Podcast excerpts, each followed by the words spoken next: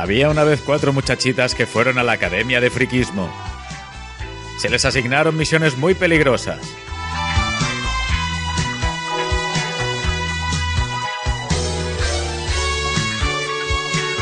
Pero yo las aparté de todo aquello. Y ahora trabajan para mí. Yo me llamo Tordo.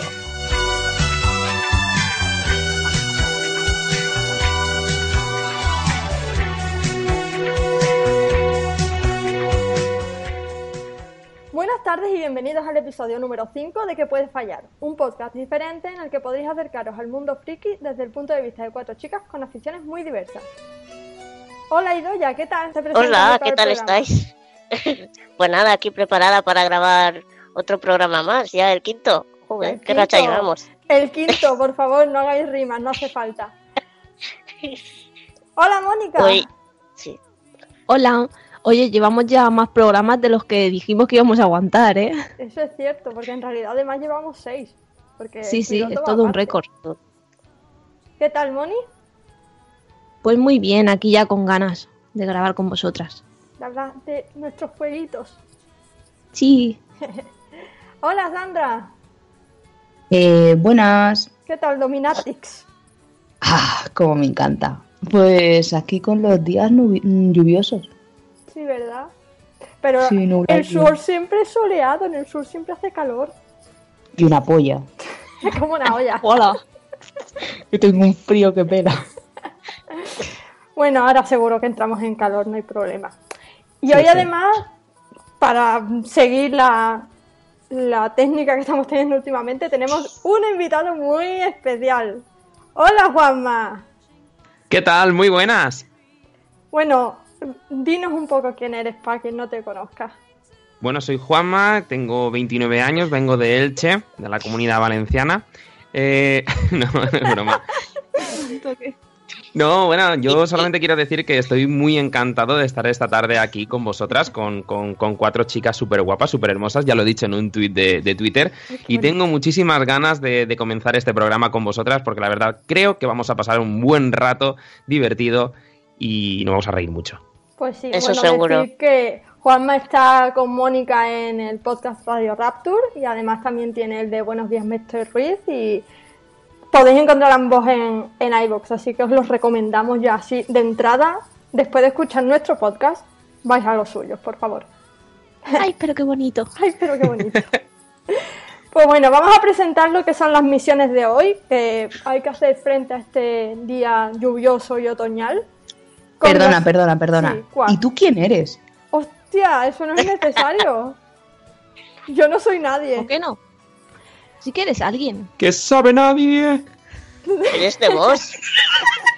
Soy de voz, es cierto. Bueno, yo soy Marta y como podéis ver me toca presentar este programa. Así que esperamos hacerlo medianamente bien. ¿Ahora sí me vais a dejar presentar las misiones? Ahora sí. Sí, ahora sí, adelante. Soy de voz, pero aquí mando poco, ¿eh? Eso tengo que decir. Lo justo. Te ningunean, Marta, así no vamos, ¿eh? Así no voy a sacar el látigo de Sandra en cualquier momento. El látigo, la fusta es mío, ¿eh? Venga, perdón. Vale, me tendré que buscar un tenedor. Cualquier cosa es buena, cualquier cosa que tengas a mano me servirá. Puede servir. Está claro. Bueno, las misiones que tenemos hoy con las que vamos a amenizaros la tarde son: ¿qué puede fallar en The Witcher 3 Wild Hunt? ¡Ay, pero qué bonito! Dedicado a Un monstruo viene a verme y también a Doctor Strange. Y lo que nos sale del Chirri con los regalos en dulces y snacks diferentes que tenemos por España. Así que vamos a empezar con el Witcher.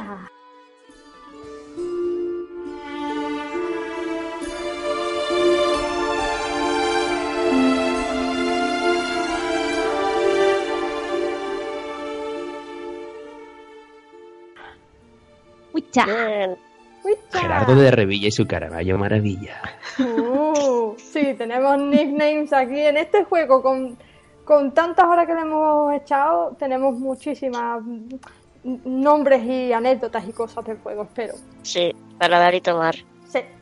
Bueno, vamos a empezar un poco contando qué es el The Witcher en general. que es una saga de juegos de PC, Xbox y PlayStation, dependiendo del juego, está en una plataforma o en otra, basado en unos libros polacos del autor Andrzej Sapkowski, que van sobre un brujo que se llama Geralt de Rivia, que viene de la Escuela del Lobo, es una escuela de brujos que entrenan a niños para que se conviertan en esta raza de superhumanos. Y su historia en general se podría decir que es un brujo que va por la vida pues matando monstruos, que hay diferentes monstruos que atacan a las poblaciones y tienen que ir pues defendiendo. Hay veces que son monstruos pequeñitos, monstruos grandes, ya iremos viendo. Y además también se ven inmersos en la política, digamos, de este universo, porque está basado, digamos, en una época medieval, más o menos, y todos sabemos lo que pasaba en el medievo, pues guerras por aquí, guerras por allí, que si las brujas, que si la iglesia. Entonces, aunque los brujos son neutrales, al final, como son, digamos, que los personajes más fuertes del universo, pues del universo en el que está el juego, pues siempre son los reyes y demás, siempre acuden a ellos para que les ayuden. Entonces, los brujos son niños que son escogidos en la infancia y que son sometidos a un súper entrenamiento, tanto físico como mental, que acaba con un proceso, con unos rituales a los que muy pocos sobreviven realmente, que los convierten en capaces de usar la magia. Casi siempre les pone el pelo blanco y le pone ojos de gato, que no sé si alguna os habéis fijado ya, que es, digamos, el rasgo distintivo de los brujos. Cuando alguien ve a un hombre con ojos de gato, se asusta porque ¡oh, es un Witcher! Sí. Constantemente están haciendo referencia a estos ojos de gato. Y además hay una cosa bastante anecdótica, digamos, entre comillas, que es que son estériles. La única forma que hay de convertirse en brujo es pasar el entrenamiento en una escuela de brujos y pasar los rituales. No puede pasarse genéticamente de padres a hijos. Entonces, aunque son muy longevos, por ejemplo, se dice que el brujo principal de la escuela de Geralt de Rivia tiene cientos de años, no puede tener descendencia. Las taras que tienen los brujos, todo no podía ser bonito. Están capados. Están capados los pobrecitos. Eso como sí. Los ojos de gato. Oye, pues a mí me encantan los ojos. A mí también. Todos sabemos que Sandra tiene problemas con los gatos, pero el resto nos viene bien. Para mí no ya es lo problema. Llevo mejor, ¿eh? ¿Sí? ¿Ah, sí? Ahora solamente dame gatitos pequeñitos. Ya hasta grandes no. Para grandes ya estoy yo. A mí me da igual. Pequeños, grandes. Ya. Mientras tengan pelito así, que sean peludos y tal. Claro. Y bonitos. Claro. Geralt de Rivia es como un gato, es peludito y con ojos de gato. Bueno, yo con Geralt hago una sesión cuando él quiera, vamos, por Dios. ¿Dónde tiene que tener todo ese pelo de gato? Porque cuando se quita la camiseta, en el pecho no lo tiene. Bueno. Eso en privado, Juanma. Eso... Quien lo tiene que saber ya lo sabe. Exacto. Claro. Eso es así. Bueno. Y qué bonito es cuando se quita la camiseta. Además vale, que no tiene ningún problema. Que parece aquello... Es el Mario Casas de ese universo. Ya ves. O sea, no tiene ningún problema. Porque muchas veces se comenta como en los videojuegos siempre ¡ay, que las mujeres están muy sexualizadas! ¿Tú quieres un juego donde se sexualice un hombre? El Witcher. Es así. Me encanta cómo pronuncias Witcher. Sí, porque ya... Eso es como el Titanfalo, pues lo mismo. Se ha quedado, ¿no? Ya es... Ah, han matado un gatico. Eso iba a decir. Sí, no sé si os habéis dado cuenta, pero me he ido como conteniendo a lo largo de la palabra porque me cuesta mucho decir esa palabra. Sí, sí. Corramos un estúpido velo. Bueno, volvamos al Witcher. Volvamos al Witcher. Bueno, como hemos dicho, el juego cuenta la historia de Geralt de Rivia. Hay dos juegos anteriores que, por desgracia, creo que aquí no lo hemos jugado ninguno. Porque... Yo sí lo tengo y lo he empezado, pero no lo he llevado a terminar. O sea, lo he tocado muy poco. El primer juego fue solo para PC y el segundo salió en 360 y en PC. El segundo es el que tengo yo, pero lo he tocado muy poco. De esto que estaba un día a 3 euros y lo pillé, pero ahí se quedó. Es que son juegos que como le tienes que invertir tantas horas, necesitas que el cuerpo lo tengas preparado para asumir la responsabilidad. Aparte no sé qué pasaba con el tema de guardar y cargar partidas, que era raro porque nunca me guardaba donde yo lo dejaba, sino, o sea, era una cosa rara que no, o sea, nunca me cargaba donde yo se supone que lo había dejado, sino donde le daba la gana. Qué rebelde, ¿eh? Sí, ¿verdad? Qué rebelde. La verdad es que en cuanto a historia del Witcher, no solo los juegos anteriores, también si os apetece hay un montón de libros. O sea, yo no me he leído ninguno ni nada, pero como vamos, está basado en una saga de libros. Pues, sí, pero es que hay un montón. O sea, hay un montón y además cambian cosas. Cambian detallitos de los personajes, incluso de los personajes principales. Hay, por ejemplo, encuentros y tal que cambian de sitio con respecto al juego. Claro, digamos que el mundo de la saga literaria es bastante más amplio y tiene más posibilidades que el videojuego, que tiene que diseñarlo la compañía y está lo que traen y más. Sí. No puedes meter un país para una escena si solo va a ser una escena, mientras que en el libro sí puedes darte esas libertades. Claro, claro. Entonces, bueno, tenemos que durante las dos primeras entregas, pues es el viaje de Geralt de Rivia y sus más y sus menos. Realmente no podemos hablar de ello porque no hemos jugado. Pero no, hay, muy poco. Hay que decir una cosa, que es que yo no sé si a vosotras os ha pasado, pero en realidad, aunque no hayas jugado a las anteriores, se puede jugar a este juego. Sí, totalmente. Sí. Porque aunque incluso hay cantidad de ítems en el juego que te cuentan historias de guerras anteriores y de personajes anteriores, incluso ignorando todo eso, es que no te hace falta. No, y además, perdona que me cuele, recordad que al principio, cuando comenzamos el juego, Geralt sufre como una especie como de amnesia, que no recuerda lo sucedido anteriormente, y puedes ir seleccionando opciones y de alguna forma pues te lo van explicando, y de esa forma pues bueno, te vas poniendo un poquito al día a la hora de jugar al juego. Al menos a mí me pasó eso y me ayudó muchísimo a entender todo lo que estaba ocurriendo, aparte de luego yo informarme también a través de páginas web para poder un poco situar, porque la historia de The Witcher, como estás diciendo, Marta, es gigante, es enorme, tiene un montón de detalles, unos personajes muy cargados con una trama muy, muy pesada, y entonces claro, hay que saberlo digerir poquito a poco para poderlo entender todo. Sí, además una cosa que CD Projekt, que son los desarrolladores del juego, se han tomado muy en serio, es que este ha sido el primer juego que salió en PlayStation. Como he dicho antes, salió en PC y el segundo salió en 360. Entonces, tienen que apelar a un público totalmente nuevo en la mayoría. Mucha de la gente que ha jugado en Play 4, sobre todo porque ha conseguido tantos premios que el juego ha conseguido mucha fama. Mucha gente está jugando el juego por esa fama. Y entonces tienes incluso la posibilidad de, cuando inicias el juego, decirle: no he jugado a ninguno de los anteriores, y por eso te cuenta trozos de historia que no te cuenta si has jugado a los anteriores. Si tú seleccionas he jugado a los Witcher anteriores, entonces entras directamente al juego y ya está. Pero tienes como un tutorial que incluso incluye historia para la gente que no tienes ni idea de qué va el juego, ni quién es Geralt de Rivia, y necesitas como una introducción. Además, ese tutorial es bastante útil porque el combate, digamos que no es muy sencillo de entrar. Pues ya lo digo yo. Eso es. Sí, a mí el combate me cuesta la vida, ¿eh? Totalmente. Sí, sí. Yo creo que es adaptarte un poquito, pero la verdad es que tiene muchísimos comandos. Sí. No, al final te adaptas, pero al principio no sabes a qué botón darle. Y más cuando vienes de otros juegos, a mí me costó, la verdad. Sí. Bueno, tiene todo. Vamos a contar un poquito lo que es la historia así principal del juego, digamos del Witcher 3, sin olvidándonos completamente de los dos anteriores.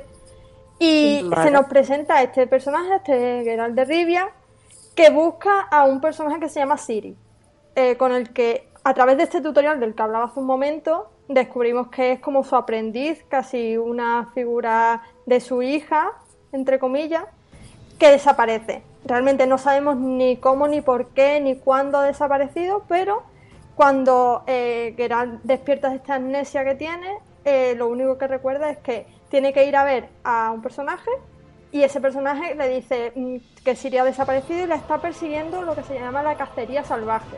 La cacería salvaje realmente es un mito de la mitología, que son como unos segadores de almas de la mitología nórdica, y aquí son como unos espectros que van persiguiendo a Ciri por los diferentes sitios y Geralt las necesita salvarlas, porque eso aprendí, eso, ¡ay, mi Ciri! Pues ahí estamos. Entonces todo el juego en realidad se centra en esta misión de buscar a Ciri, pero durante las 100 horas de juego, porque normalmente es entre 50 y 100 horas de juego en la historia principal, tenemos como 1000 millones de subtramas que se van uniendo y desuniendo y se van mezclando, que al final es lo que componen, digamos, la trama narrativa del juego. No sé hasta dónde de la historia habéis visto vosotras. Sandra, ¿y hasta dónde has llegado tú? ¿O hasta dónde no has llegado? Yo estoy buscando el grifo. No, dilo bien. Dilo con propiedad. Es que yo soy muy despista para los nombres. Entonces yo no me acordaba de cómo se llamaba ese bicho. Y yo recordaba que era algo de agua. Y dije el fontanero. Entonces yo estoy buscando el fontanero. Claro. Y en el primer momento en el que Sandra nos dice, Marta, ¿hace falta que mate al fontanero? Aquello hubo un momento cri cri. Porque claro, no sabíamos de qué estaba hablando. Pero de Mario, está jugando al Mario de repente. Yo estaba buscando llave inglesa, pero no me hizo falta, todavía no lo he encontrado y creo que ahí lo voy a dejar. Bueno, el caso es que Sandra todavía no ha llegado al grifo, a lo que se refería claro, con el fontanero, al grifo del principio, porque realmente el grifo es el primer bicho con el que te encuentras y con el que más o menos te haces con el control del combate. Uh-huh. A ver, claro, yo ya me he pasado el juego 3 veces. Lo que pasa es que no quería vacilar de ello. Claro. Sí, claro. Lo que yo mejor veo del juego son los subtítulos y demás, entonces ya. Pero no nos adelantemos, por favor. Yo voy de vacila un poco. Por cierto, lo de Ciri.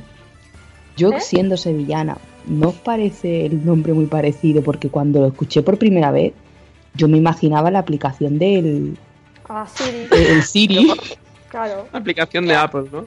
Claro, el Ciri es... Ciri, búscame el calendario. Ciri, vamos. Ciri, abre el calendario. Yo fue lo que imaginé. ¿Qué nombre más raro le ponen a la gente el nombre de la aplicación de Apple? Digo, hay que ver, la gente está grillada, ¿eh? Sí. Oh. En fin, os dejo. Continuad. Bueno, no sé si esto es un poco spoiler o no en realidad, pero la cosa es que Ciri quieren matarla porque es la única que puede salvar el mundo de una profecía sobre el fin del mundo y por eso la cacería salvaje la quiere. Entonces realmente todo el juego es como así, como tú en tensión, porque vas de ciudad en ciudad buscando a Ciri y Ciri no está. Y tú le preguntas al iPhone, Ciri, ¿dónde estás? Y no te contesta. Como el carro de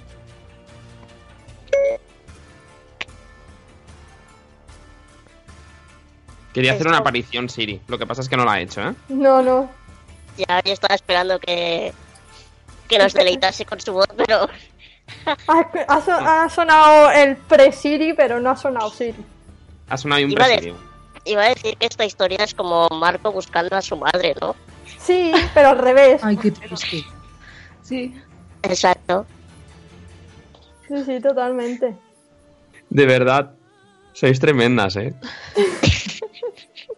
O sea, no llevamos ni 20 minutos de podcast y he escuchado Marcos buscando a su madre, el grifo, el fontanero. Yo le he avisado antes que son que muchas quedan, horas. Y eso también le pillas en un día poco inspirado. Sí. Afu, Dios mío. Bueno, yo la verdad es que no he jugado mucho porque no he tenido tiempo, y este juego, ya os lo decía ya vosotras, que es de, no puedes tener media hora y decir, venga, voy a sentarme media hora a jugar al Witcher.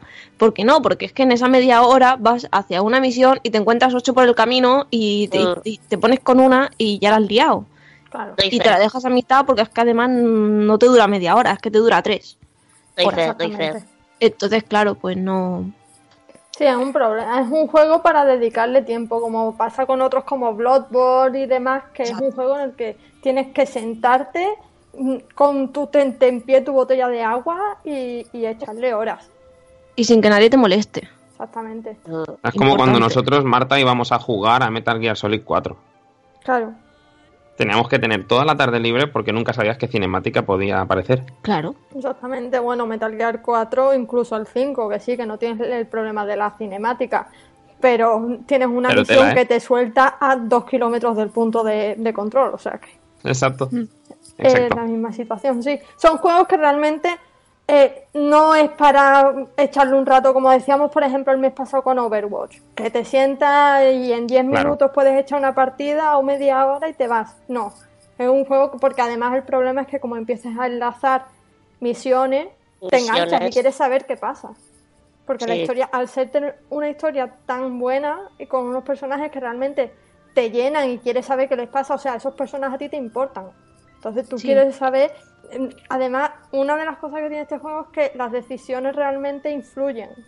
Entonces, tú tomas una decisión y quieres saber qué va a pasar. Quieres saber si te vas a hacer amiga de esa persona, si este va a morir y tal. Entonces, es para echarle tiempo.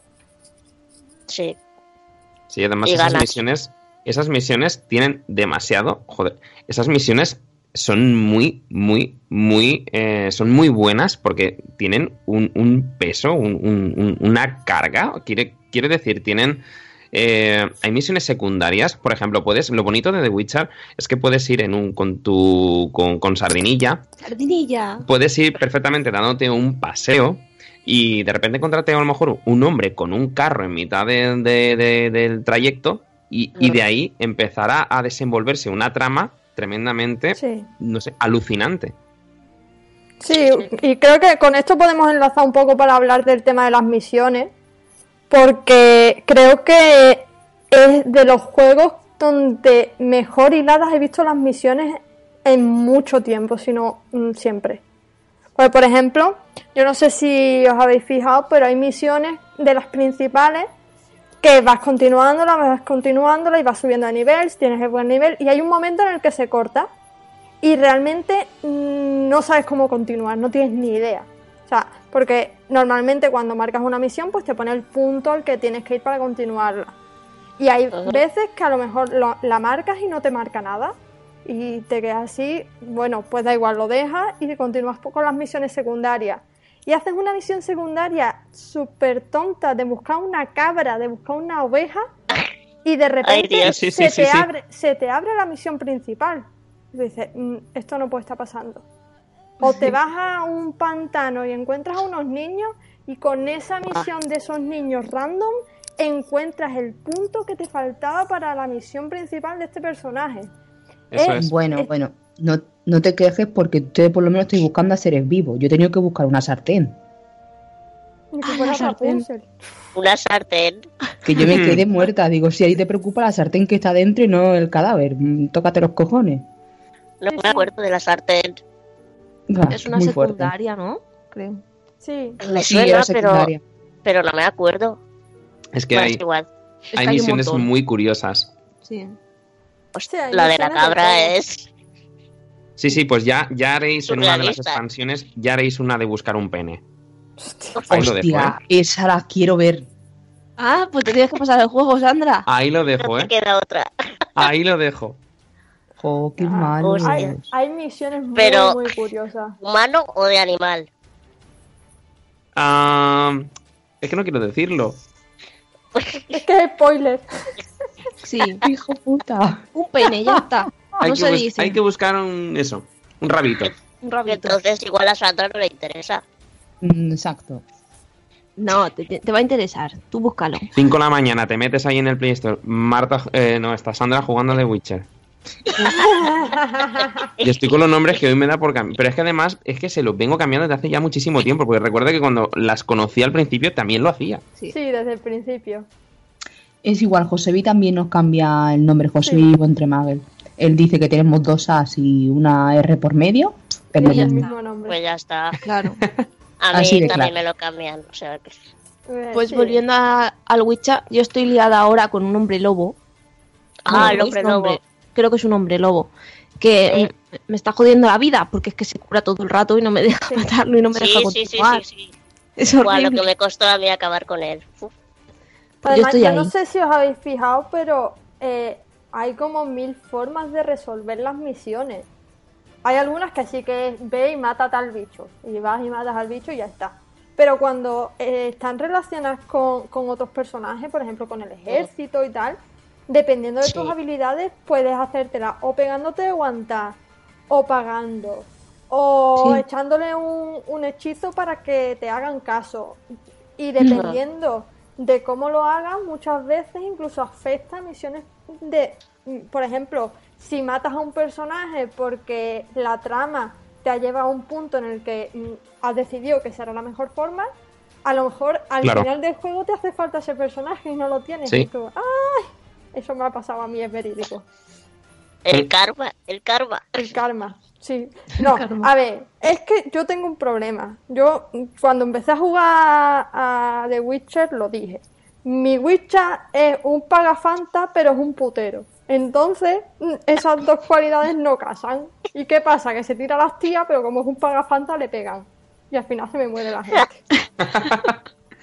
Oye, una pequeña preguntita. ¿Vosotras cómo habéis conocido The Witcher? Pues por ti, cabrón. Por los premios. Hola. Hoy lo que me ha dicho. A ver, conocer en plan jugarlo o conocer en plan de saber decir, de él. ¿Cómo llegó a vuestras manos The Witcher? Por la oferta. Por vuestra culpa. Por la oferta. Yo por ti. Vamos, es más, te propusimos uno de ellos porque eras el que te lo habías pasado y porque nos metiste tanto hype por el grupo de Telegram que prácticamente creo que cayó todo el grupo.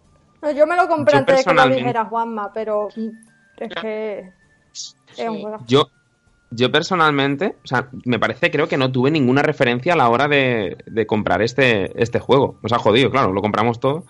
Entonces, entre una de esas compras, de repente topé con esto y dije, espera, esto es una maravilla de juego, ¿eh? Tú te hiciste el hype tú solo con vídeos y cosas de antes del lanzamiento. O sea, pero fue espectacular. Y estuve también hablando con Knocker, que también es una de las personas en las que yo considero que, bueno, para mí es el maestro de The Witcher. Lo sabe todo, ha leído también las novelas, está muy informado y la verdad es que me pasa exactamente lo mismo que vosotros. De repente, cuando comencé a jugar al juego, empecé a enterarme de la trama que había, empecé a conocer un poquito más los personajes, lo que comentábamos, que hasta incluso una misión secundaria podía llegar a ser, yo que sé, una misión principal, ¿sabes? Sí. Claro. Yo creo que si cogemos todas las misiones secundarias de este juego, de Wild Hunt, las juntamos y las unimos, yo creo que en horas supera a la mayoría de juegos que hoy en día a lo mejor pueden llegar a sacar, que a lo mejor tienen 6 horas. Totalmente. Es que es tremendo. Yo, a ver, yo hecho... por ejemplo, yo es que en mi caso la popularidad, digamos, del juego me viene de los Game Awards, que si recordaréis hubo toda aquella polémica que Konami no dejó que Kojima fuera a la gala, y por eso yo vi la gala y se llevó el premio a Juego del Año. Uh-huh. Pues si se lleva el premio a Juego del Año por encima de Metal Gear Solid 5, habrá que comprarlo, ¿no? Entonces, en cuanto salió la oferta, fue en plan pack completo con las expansiones para casa. Para mí. Y además, de repente comienzas a jugar a The Witcher y empiezas a ver que tienes un menú, ¿vale? En el cual, pues bueno, hay una serie de misiones principales. Están las misiones secundarias. Están... los aceites, que eso, no sé si vosotras habéis llegado a crear algún aceite, al menos. Sí, porque además te obligan a alguna misión. Sí. Sí. O sea, pero yo tengo un caco mental con el menú y con tantas cosas que puedes hacer. Es horriblemente complicado. O sea, que después si los, de que 70 si puntos, horas todavía no lo tengo claro. Sí, es que si los puntos de habilidad, que si los objetos que coges, todo lo que puedes hacer con ellos, que si las mejoras de las armas, de la armadura. Eso, sí, eso es algo que yo todavía no he alcanzado a dominar. O sea, una pregunta, ¿aceites aromáticos de baño? Me he quedado pillado. No, se supone que son aceites para la espada y dependiendo de a qué enemigo monstruo te vayas a enfrentar, pues claro, hay diferentes y según el tipo que sea el enemigo, pues utilizas uno u otro. Ah, vale, guay. Sí, tiene digamos los mutágenos, por ejemplo. Yo no sé si alguna ha empezado ya a usar mutágenos. ¿Qué va? Es que además te juntas en un momento con 100 y pico y tú dices, ¿qué hago con esto? ¿Me suicido? Calla, y encima yo que, por ejemplo, saqueo y pillo todo lo que me veo por delante y tengo el inventario a rebosar. Y es como, hay veces que digo, voy a vender algo a ver lo que me dan, pero es como luego pienso, ostras, ¿y si me hace falta luego para algo? Claro, yo eso me pasa con las armas, tú sabes, cuando matas a gente pues te dan las espadas de Novigrado, bla bla bla, que tú dices, joder, voy petar, voy a vender y voy a ser rica, y te sale 17 monedas y tú no puedes estar pasándome eso. Sí. De esto que miras la espada en el menú y dices, Dios, por la apariencia del arma me voy a inflar aquí a monedas. Son marrácanos los mercaderes, o sea, y los comerciantes. Sí. Perdona, yo tenía además mi mercader de percha de cuervo, yo tenía el enano de percha de cuervo, era mi, porque es el mercader que está más cerca del punto de guardado. Ese mercader lo tenía yo, que iba, ese sí que iba chepado, pero con mierda comprada de mí. Cada vez que veía venir aquí a Marta con el saco lleno y dice, ostras, madre mía. Su padre, que ya viene otra vez. Dice que los mercaderes son unos agarrados. ¿Y tú que no paras de robar, jodida? Es que es lo más divertido. Yo no robo. Yo cojo los productos que dejan mis muertos. O sea, yo mato gente y dejan cosas, pues no las voy a dejar ahí en el suelo. Tú imagínate, o sea, que pasa un caballo ahí, y lo que está, que nadie lo está cogiendo, claro, pues lo coge ya. ¿Me vas a decir que tú no entras a casas ¿a robar? Cuando llegas a un poblado y no entras a casas y no saqueas? Exacto. Yo no lo he hecho todavía. Que se pone emocionante, ¿en serio? La cosa. Tú estás jugando mal, Sandra. Yo no lo he hecho todavía. Yo soy muy buena persona. ¿Qué vamos a hacerle? No lo he hecho. Cucharas, candelabros, platos, almejas, cosas así. Yo al principio no lo hacía, digo, a ver si me van a pillar, pero cuando vi que no pasaba nada, digo... Lo único que te puedes pillar son los soldados, que normalmente tienen una media de 20 niveles más que tú y te dan la grande.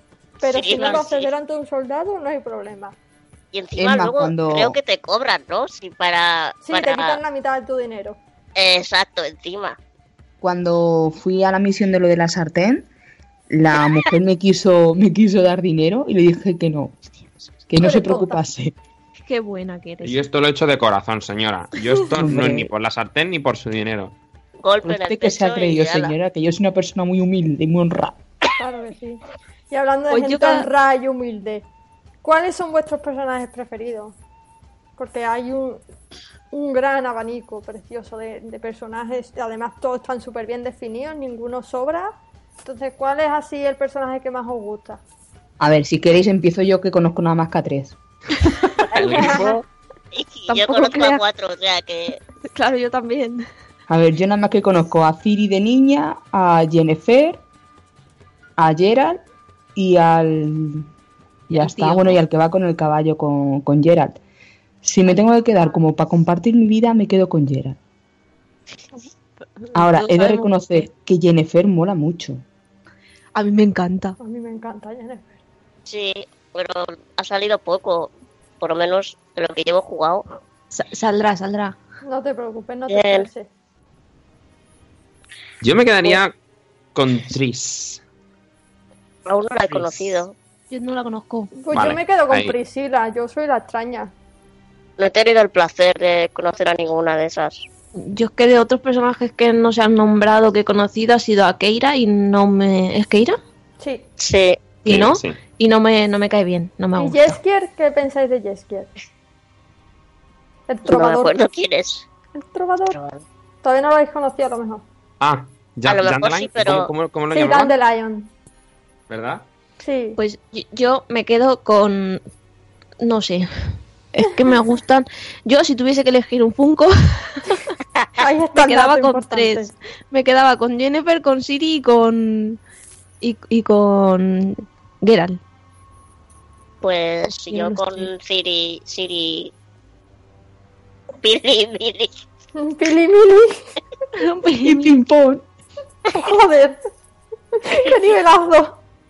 Pero yo sí tengo que elegir uno, me quedo con Jennifer. Y eso que todavía no lo he visto mucho, pero me encanta ese personaje. Lo sí. Poco que he visto. Yo tampoco. Joder. Sí. Es genial. Sí, no, la mayoría de los personajes está muy bien plasmada cada personalidad que quieres que tenga bueno, la que han querido trabajar en cada uno de ellos, ¿no? Claro, y además que como los personajes vienen de los juegos anteriores también la mayoría, entonces ya tienen mucho bagaje, ya tienen mucho, digamos, exacto. Tienen mucha narrativa para tener una personalidad propia. Exacto. Y yo recuerdo que durante el trayecto de la historia de The Witcher me he ido quedando con personajes que luego lo he comentado con otras personas, ¿vale? Y a lo mejor me han dicho, ostras, te has quedado con esta persona o has hecho esto con esta otra persona, pero si en los libros pasó no sé qué, no sé cuánto, tal, y luego sucedió esto y lo otro, ¿sabes? Como que te faltaba ese conocimiento de historia... Que luego a lo mejor cuando juegas al juego dices, ostras, pues a lo mejor a ti no te quiero ni ver después de la que me hiciste. Claro, eso es importante. Y también además que hay personajes con los que puedes directamente puedes decidir si viven o mueren. Es que es así. Y claro. El final del juego depende de las decisiones que has tomado desde el minuto 1.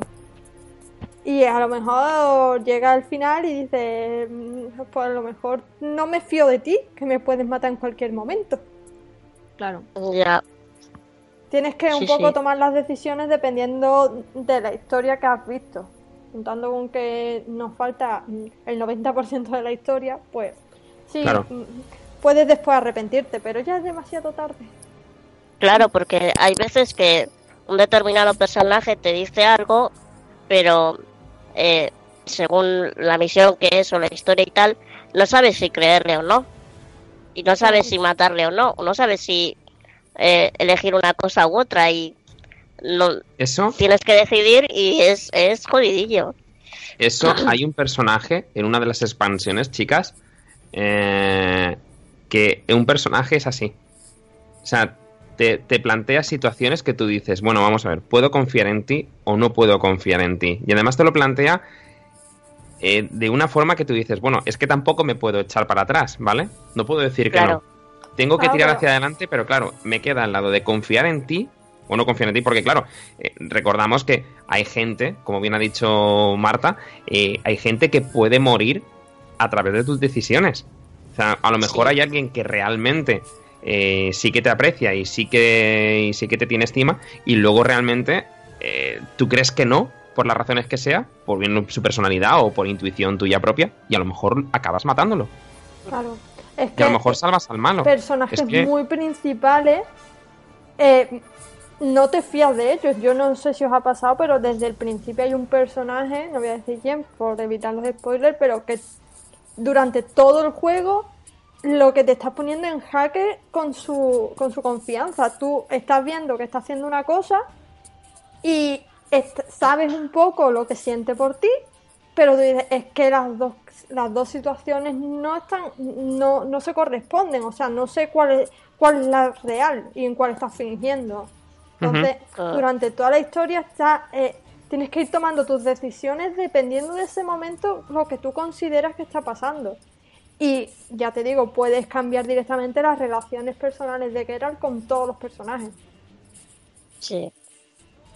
Sí, sí. Una preguntilla, chicas. En el tema de combate, ¿vale?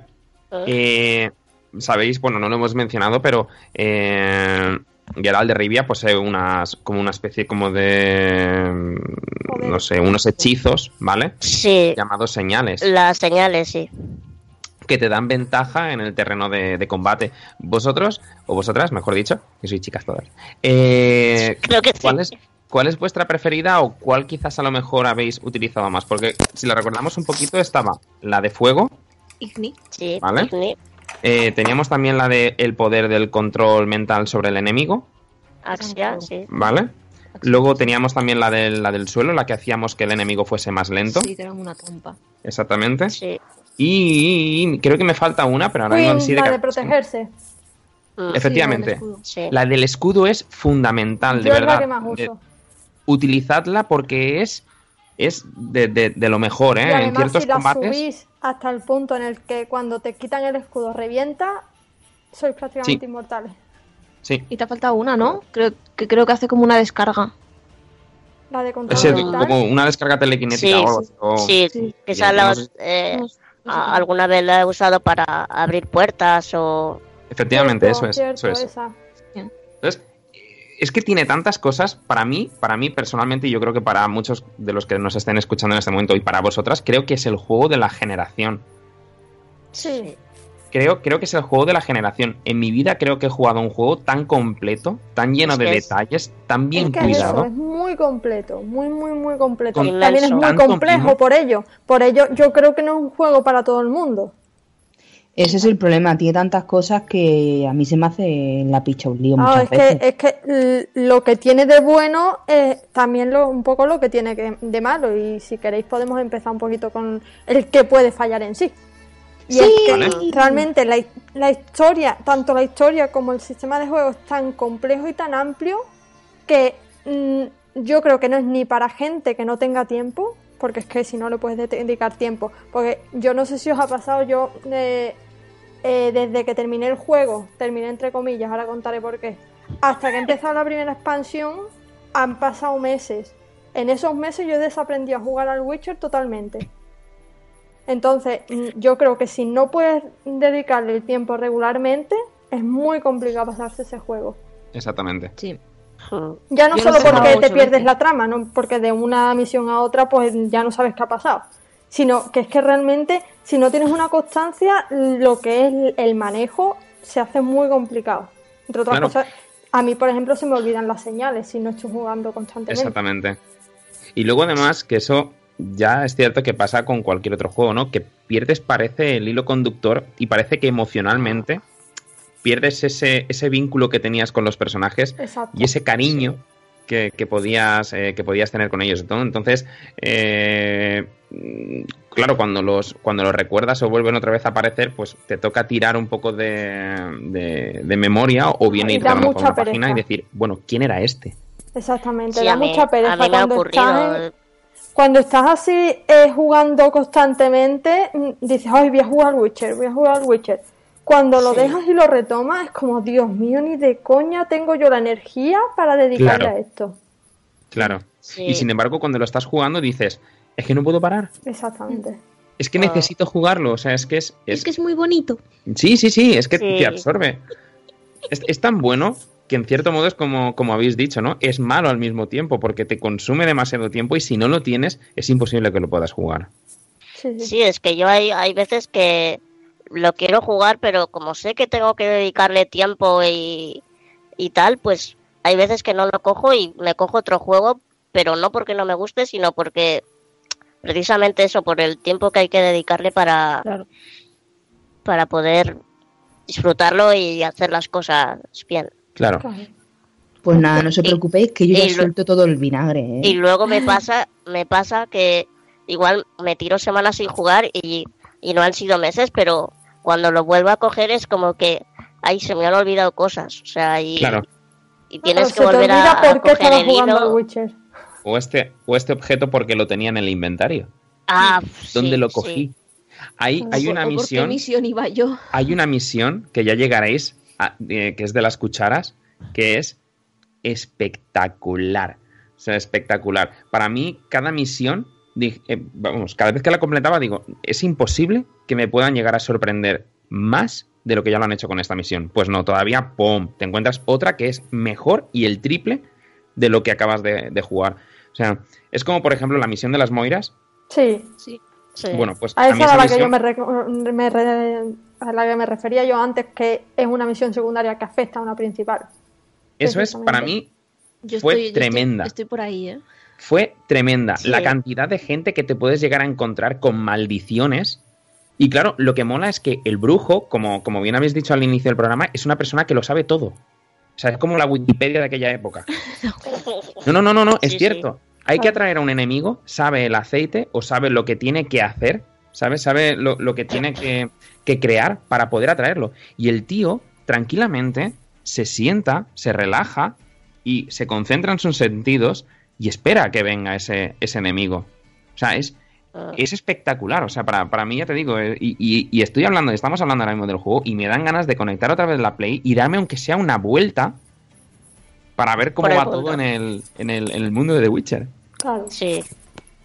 Bueno, Sandra, cuéntanos un poquito los problemas que tienes tú con el idioma de The Witcher.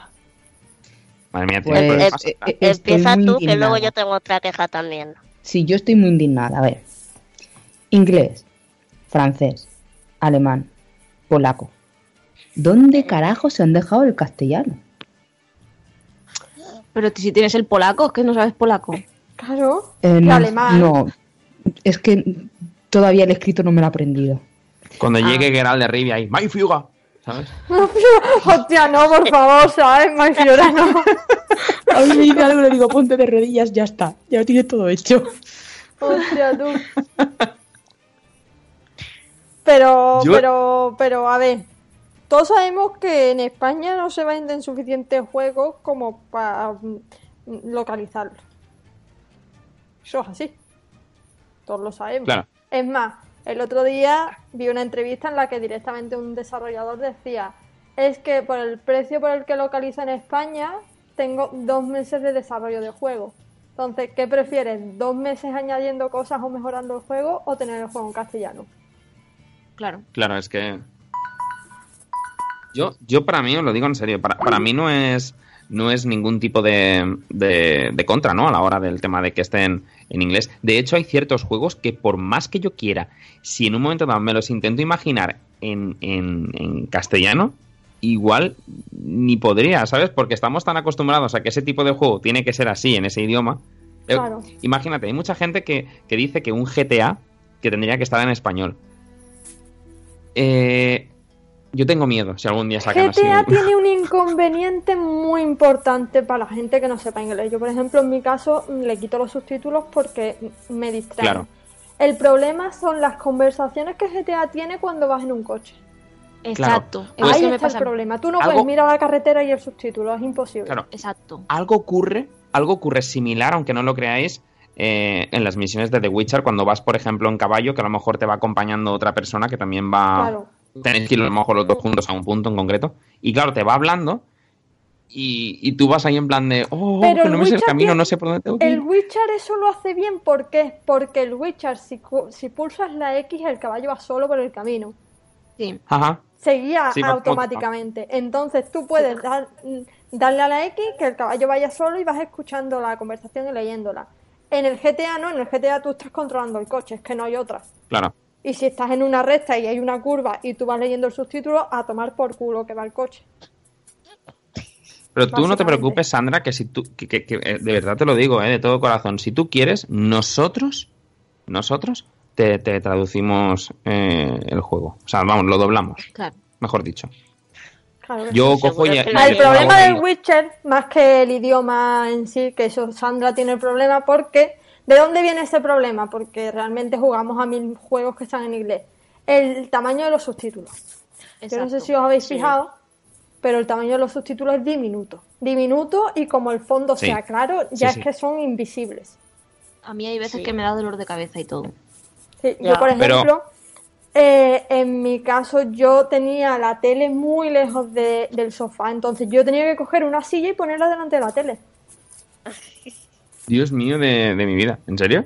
Sí, no es coña, que mi familia bajaba y me veían sentada en una silla en mitad del salón, delante de la tele, y decía, ¿tú eres tonta? Yo, no, mamá, es que no veo. Claro. Es que es así. Claro. Es que ahí está el problema para mí del idioma del Witcher, porque puede estar en japonés, en alemán o en polaco si quieres. Mira, en polaco es el idioma original, pues sería gracioso verlo en polaco. Pero ponle unos subtítulos de un tamaño decente. Claro. Claro. Yo creo que es el principal problema también que le pasa a Sandra. Sí. Que encima tener que estar leyendo eso. Que le duele la cabeza. Sí, ese es un dolor. Exacto. Pero bueno, escúchame, que si Sandra tiene un problema, no pasa nada. Vamos allá. ¿Cómo estás, Sandra? Siri? Ya está aquí. ¿Cómo que Sandra ya está aquí? Que no, por favor. Ay, por favor, qué bonito. Pues sí, es un problema del Witcher, pero digamos que no es un problema de desarrollo. Pero le podemos hacer ahí como una pequeña intervención para que entienda un poquito la historia, Marta, entre tú y yo. ¿Vale? Pero si el problema es que no le los subtítulos, no le puedo hacer una introducción a la historia. Vamos a hacerle un doblaje digno, ¿vale, venga, Marta? Vale. ¿Lo hacemos? Sí, por favor, yo le agradecería. Mira, nos conectamos un día a Play 4, los tres. No, te lo vamos a hacer ahora, en este mismo momento, improvisado. No me jodas. Siri, ¿cómo está mi arma? Marta, por favor. La réplica, Marta, la réplica. Muy bien, aquí con la ovejita. Ha salido Carmen Sevilla, tío. Y Marta, ¿quién se supone que es? ¿Una pastorcilla de alguna aldea? Por ahí. El señor de la cabra soy yo. Escúchame. Que estoy buscando el conjurador. Sí. Bueno, ya. Lo siento muchísimo. Pero no, es que soy así de gilipollas, perdóname. Estúpido velo. Hablando de fallos de diseño, yo no sé si a algunos ha pasado, pero hay veces que las misiones, los niveles de las misiones no están bien organizados. Tú te metes en una misión de nivel 20, tú eres nivel 27, tú vas feliz, soy la puta ama, llevo 7 niveles de más, y de repente cuando llegas al punto final de la misión te encuentras un bicho a nivel 35 que te hace ¡pum! A tomar por culo. Y ya está. Sí. Así. Y veces, lo he vivido. Es más, te tienes que acordar de que ese señor es nivel 35, porque si no te pasa como a mí, que eres nivel 30 y vuelves a probar porque ya no te acuerdas. Y vuelve a venir el señor del nivel 35. Y te da atrás y por culo otra vez. Por detrás y ala. Sí. A tu casa. O sea, pasa poco, pero con las misiones de buscar las armaduras de las escuelas de brujos, pasa en por lo menos 2.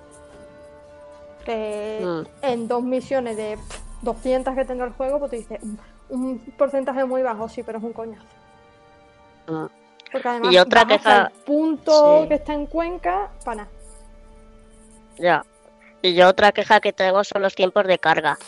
Que de normal no te molesta, pero si te estás enfrentando a un monstruo que te está dando caña y tienes que repetir varias veces, te pasas más tiempo cargando que luchando, o sea, yo eso es lo que me ha pasado por lo que no he seguido jugando al DLC. Yo terminé entre comillas el juego y empecé el primer DLC, pero estoy en un bicho que me mata súper rápido y entonces es que paso más tiempo cargando que matando al bicho y no me merece la pena. Antes, cuando estaba jugando a la historia principal, sí que muchas veces tanto si me mataban como si era que iba a empezar el juego, yo me iba a hacer otra cosa. Me iba a hacer un té, me iba a por la merienda, porque es que te da tiempo fácilmente. Claro. Yo me llego a dormir, en una carga. Desde lo veo normal. De verdad. Me dolía un poco la cabeza. A ver, si los tiempos de carga fueran al inicio, o a lo mejor cuando vas a cargar un país nuevo o algo así, todavía. Sí. Pero es que el tiempo de carga sea tan rápido, incluso para entrar en el menú. Yo no sé si alguna ha ido al alijo a soltar cosas, pero es que te llevas la vida soltando cosas. Sí. Porque tarda mucho en cargar. O sea, el tiempo desde que tú le das a soltar un objeto en el cofre hasta que lo sueltas, es por lo menos de un segundo. Un segundo viendo la vida pasar. Que si tienes 300 elementos a soltar, pues hasta mañana. A mí, otra cosa que me pasa es con la visión esta de... ¿Cómo se llama? ¿La visión del brujo? Sí. como hace tipo ojo de pez, sí, me mareaba. O sea, me tuve que ir al menú y he quitado el ojo de pez, que se puede quitar. Entonces se queda la pantalla igual, no se distorsiona y ves los objetos como, o sea, con la vista es así como amarillenta de la visión de brujo. Es una gran detalle que se pueda quitar algo como eso, ¿eh? Sí, sí, o sea, yo lo he tenido que quitar y ahora estoy jugando mucho más cómoda, porque te lo juro que cada vez que lo ponía me mareaba, no podía, o sea, es que era como que lo distorsiona tanto para mí que no podía jugar. O sea, pues, que si os pasa, que sepáis que se puede quitar. Es una opción bastante importante, porque sí que al final ya te acostumbras, ¿no? Pero es un coñazo. Y bueno, mi mayor problema con el Witcher no viene por el Witcher en sí, sino por el señor que decidió hackearme a la Play 4 y hizo que se me borraran todas las partidas, y eso significó perder 75 horas del Witcher en la batalla final. Eso sí te duele. O sea, ya ves. En la batalla final, o sea, me faltaba nada para terminar el juego y entré un día y vi 0 horas, 0 minutos y 0 segundos. Pues nada, hasta aquí ha llegado mi vida con el Witcher. Pero... Joder, pues es una lástima. Es una lástima que ocurran cosas como esa en general, ¿no? También, pero sí, joder, es que encima... Lo bueno es que los DLCs te los permite jugarlos solo. Te pone el nivel y el equipo en el que tienes que tener y puedes continuar desde ahí. Efectivamente, sí. Que está bien. Y sobre todo... para este tipo de situaciones... Pero, por ejemplo, a mí me da mucha pereza volver, porque yo ya tenía mi equipo, tenía todo hecho a mi medida, tenía mis misiones. Por ejemplo, yo era un poco obsesiva de limpiar el mapa y entonces me pasaba el día limpiando las interrogaciones. Tenía ya un poco el juego, digamos, hecho a mi medida, y tener que empezar desde cero, pues que me da mucha pereza. Es un dolor. Marta, has dicho que estabas jugando ya Hearts of Stone, ¿no? Sí. ¿Y qué te está pareciendo un poquito en lo que es la primera expansión de The Witcher? Pues realmente es que he jugado muy poco, porque estoy en el primer boss de la expansión, que es el sapo gigante, que me mata muy pronto, y entonces pues no he continuado. Pero vamos, de momento me parece una pasada de misión para hacer un DLC. Uh-huh. Que por cierto, le hemos comentado que hay DLCs gratuitos en The Witcher. Además, bastantes misiones... Cierto. Gratuita, que te las bajas directamente de la Store y ya está, no tienes que hacer más nada. Aparte de que tiene las super 2 expansiones, la de Hearts of Stone y Blood and Wine, tienes estas pequeñas misioncitas que, aunque son una misión, digamos, secundaria, coño, es añadido gratis. Claro. No, claro. Pues qué bien. Vamos, la PS4 de 1 tera directamente para todo The Witcher. Sí, porque además entre los trajes, las armaduras, te dan cosas para el caballo, te dan un montón de cosas gratis simplemente por tener el juego. Bueno, Juanma, tú sí que has jugado bastante a las expansiones, que cuéntanos un poquito qué tal. Sí, yo jugué tanto a Hearts of Stone como a Blood and Wine, y la verdad es que ambas están muy bien. Como bien has comentado, cada vez que vas a iniciar una expansión, pues bueno, puedes hacerlo directamente o finalizando The Witcher 3 Wild Hunt, ¿vale? O directamente, como bien has dicho tú, colocarte en Hearts of Stone, nos coloca en un nivel y bueno, desde ahí pues ya comenzamos la misión. No sé si sucederá de la misma forma, yo creo que sí. Para aceptar, digamos, un poco como para iniciarte en la expansión, tienes que ir como a una ciudad y coger una de las misiones que hay en los tablones. Que, por cierto, vaya la de misiones que te puedes llegar a encontrar ahí, ¿eh? Vamos, el cambalache. Es verdad.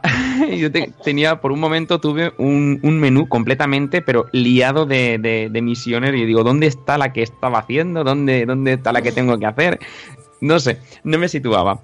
Hasta que un día dije, bueno, me frené y dije, vamos a hacer las tareas. Vamos a comportarnos como un buen Witcher y vamos a darle caña poco a poco a las misiones. Limpié casi el menú entero de las que tenía pendientes y entonces inicié esta expansión de Hearts of Stone, que aproximadamente, pues bueno, implementa unas 10 horitas de hora. No sé si lo habíamos comentado, pero bueno, creo que el Wild Hunt creo que tiene unas 30 aprox, más o menos, sí, de duración. o incluso más, que si tú quieres realmente...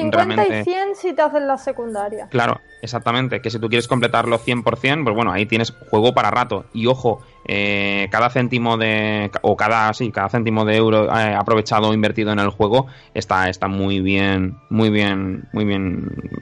aprovechado. No hay más. Hearts of Stone, la verdad es que para mí, de las dos expansiones, sí que es cierto que si las tengo que comparar junto con la historia principal, creo que es un poquito la más floja. No quiere decir que sea mala, ¿vale? No quiere decir que sea mala.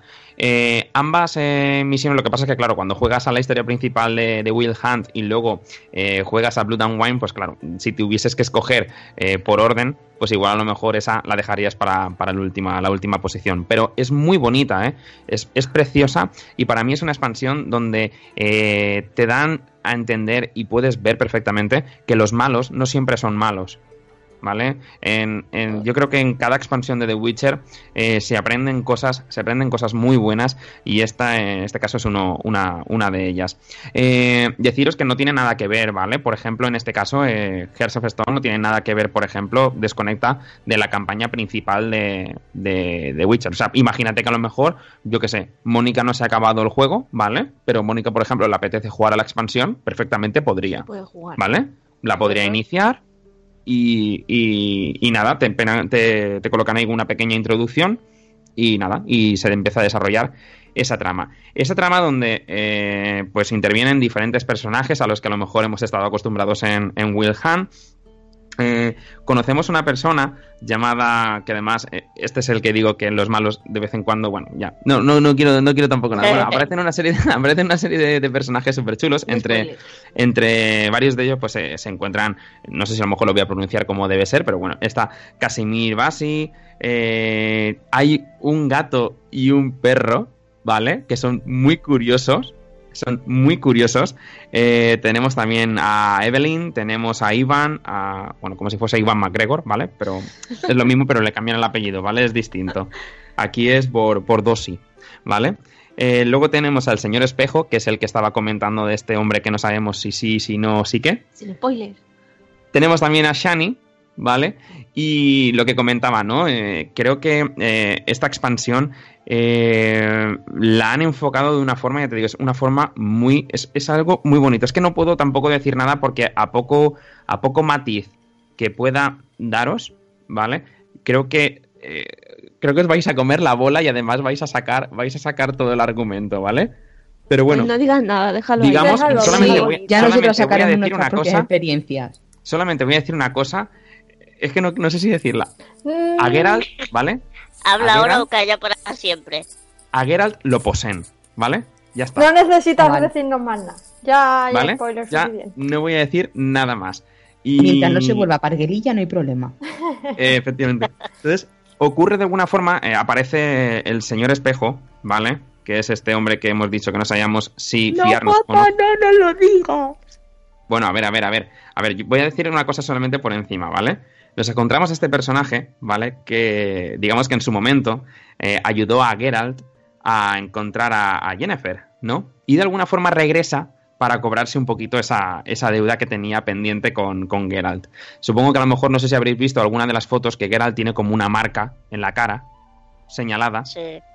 Es como una marca que le indica que bueno, que tiene que debe una deuda a esa persona, ¿no? Y de alguna forma u otra tendremos que hacer una serie de misiones para esta persona que se llama Olgen von Ebrek, que todavía no lo he llegado a mencionar, y que además de verdad tengo unas ganas de que conozcáis la banda sonora que también han implementado en cada expansión, que han añadido también tanto a Hearts of Stone como a Blood and Wine. La banda sonora, no la tengo en Spotify. La banda sonora está muy guay. Y de que conozcáis a estos personajes, porque de verdad, corazones de piedra, o sea, es, para mí, de verdad, mira, lo estoy hablando, me estoy acordando de todo y es tremendo, es tremendo. Y luego tenemos también la expansión de Blood and Wine, que en comparación con esta, pues dura aproximadamente unas 30 horas de juego, ¿vale? Obviamente, como la anterior, no hace falta que hayamos jugado a Wild Hunt, ¿vale? Pero sin embargo, si lo hemos jugado, pues ya conocemos a ciertos personajes y y bueno, igual pues empatizamos mejor con algunos de ellos, ¿no? Tanto hay personajes como, por ejemplo, aquí en esta expansión aparece uno que aparece en los libros, que es Regis, ¿vale?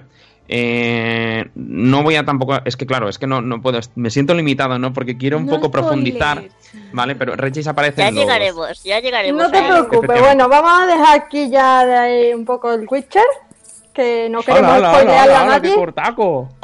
Sí, un poquito. Hágalo con el ático.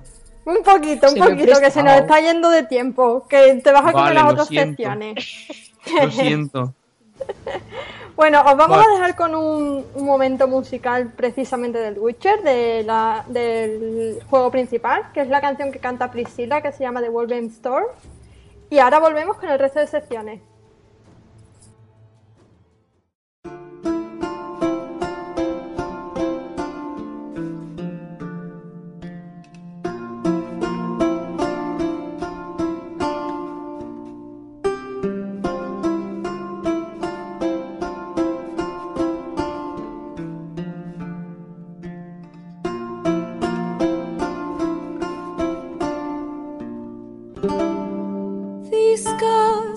Have yearned for your tender caress to bind our fortunes, damn what the stars earn, rend my heart open, then your love profess, a winding, weaving fate to which we both atone. You flee, my dream come the morn. Your scent, berries tart, lilac sweet. To dream of raven locks and twisted stormy, of violet eyes glistening as you weep.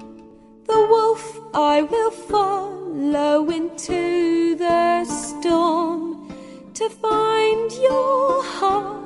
Its passion displaced by our ever-growing, hardening into stone. Amidst the cold to hold you in a heated embrace, you flee, my dream come the morning.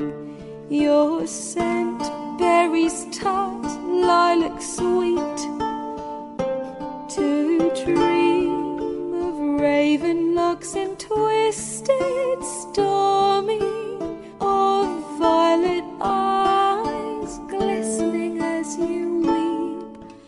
I know not if fate would have us live as one, or if by love's blind chance we've been bound. The wish I whispered when it all began, did it forge a love you might never have found? You flee, my dream come the morning. Your scent, berries tart, lilac sweet. To dream of raven locks and twisted stormy, of violet eyes glistening as you weep.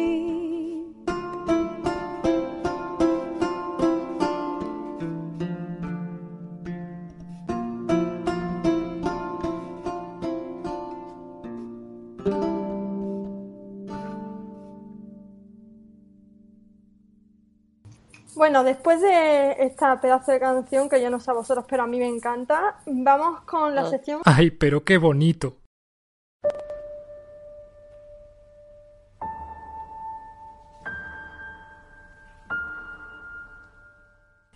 Y os traemos un 2x1. Hoy os traemos la película Un monstruo viene a verme y también la nueva película de Marvel, Doctor Strange. Vamos a hacer así un poco, vamos a hablar de las pelis sin spoiler, porque entre otras cosas no hemos visto todos. O sea, hemos visto así, algunos han visto la del monstruo y otros han visto Doctor Extraño, y entonces a ver qué podemos contar de las peliculillas. Mónica, te voy a hacer a ti la palabra y cuéntanos un poquito de qué va Un monstruo viene a verme. Bueno, Un monstruo viene a verme es un drama fantasía, ¿vale? Animación también tiene, por cierto, muy bonita. Que, bueno, va de un chico, ¿vale? De 12 años, que sus padres se separan y, como es lógico en la mayoría de los casos, pues él se queda con su madre. Y es como que tiene mucha responsabilidad porque tiene que ocuparse de realmente de todo, tanto de la casa, de tener la responsabilidad de ser él mismo el que va al colegio, y más que nada porque su madre, ¿vale?, está enferma de cáncer. Entonces tiene también, pues, un poco que ocuparse de su madre. Entonces la película es muy bonita porque él intenta superar ese miedo y esas fobias que tiene de toda la realidad, intenta superarlas con ayuda de un monstruo, que realmente pues es todo su imaginación. El monstruo va a visitarle y intenta, pues eso, enfrentarse a la realidad de lo que está viviendo, de su madre enferma de cáncer, de estar solo y de tener que aguantar a la abuela, que también tiene tela, la abuela. Sí. Y la verdad es que no quiero decir mucho más, ¿vale? Porque es que si no contaría demasiado y me metería en spoilers. Pero la verdad es que la película es muy bonita. Yo, sinceramente, lloré. pero porque yo soy muy llorona. Entonces, claro, solo con escuchar a alguien llorar o ver a alguien llorar, y en la película aparece gente llorando también, pues yo me ponía a llorar enseguida. Pero bueno, a mí la verdad es que la película me encantó.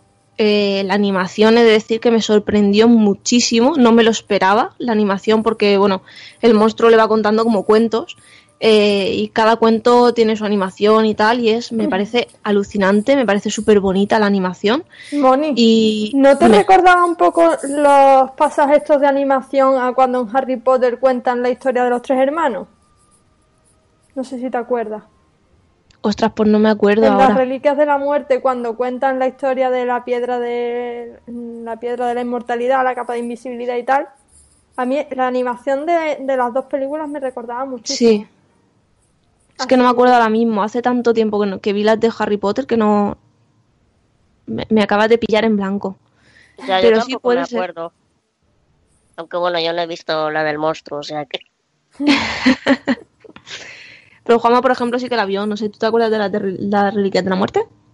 Wow. Tampoco, ¿no? Lo que pasa es que el problema que tengo con Harry Potter es que, a ver, me gustan, no me considero fan, me gustan, pero si tuviese que tirar de memoria, el problema está en que las tengo desordenadas. Hostia. Tengo todas las películas, tengo todos los momentos desordenados en mi cabeza.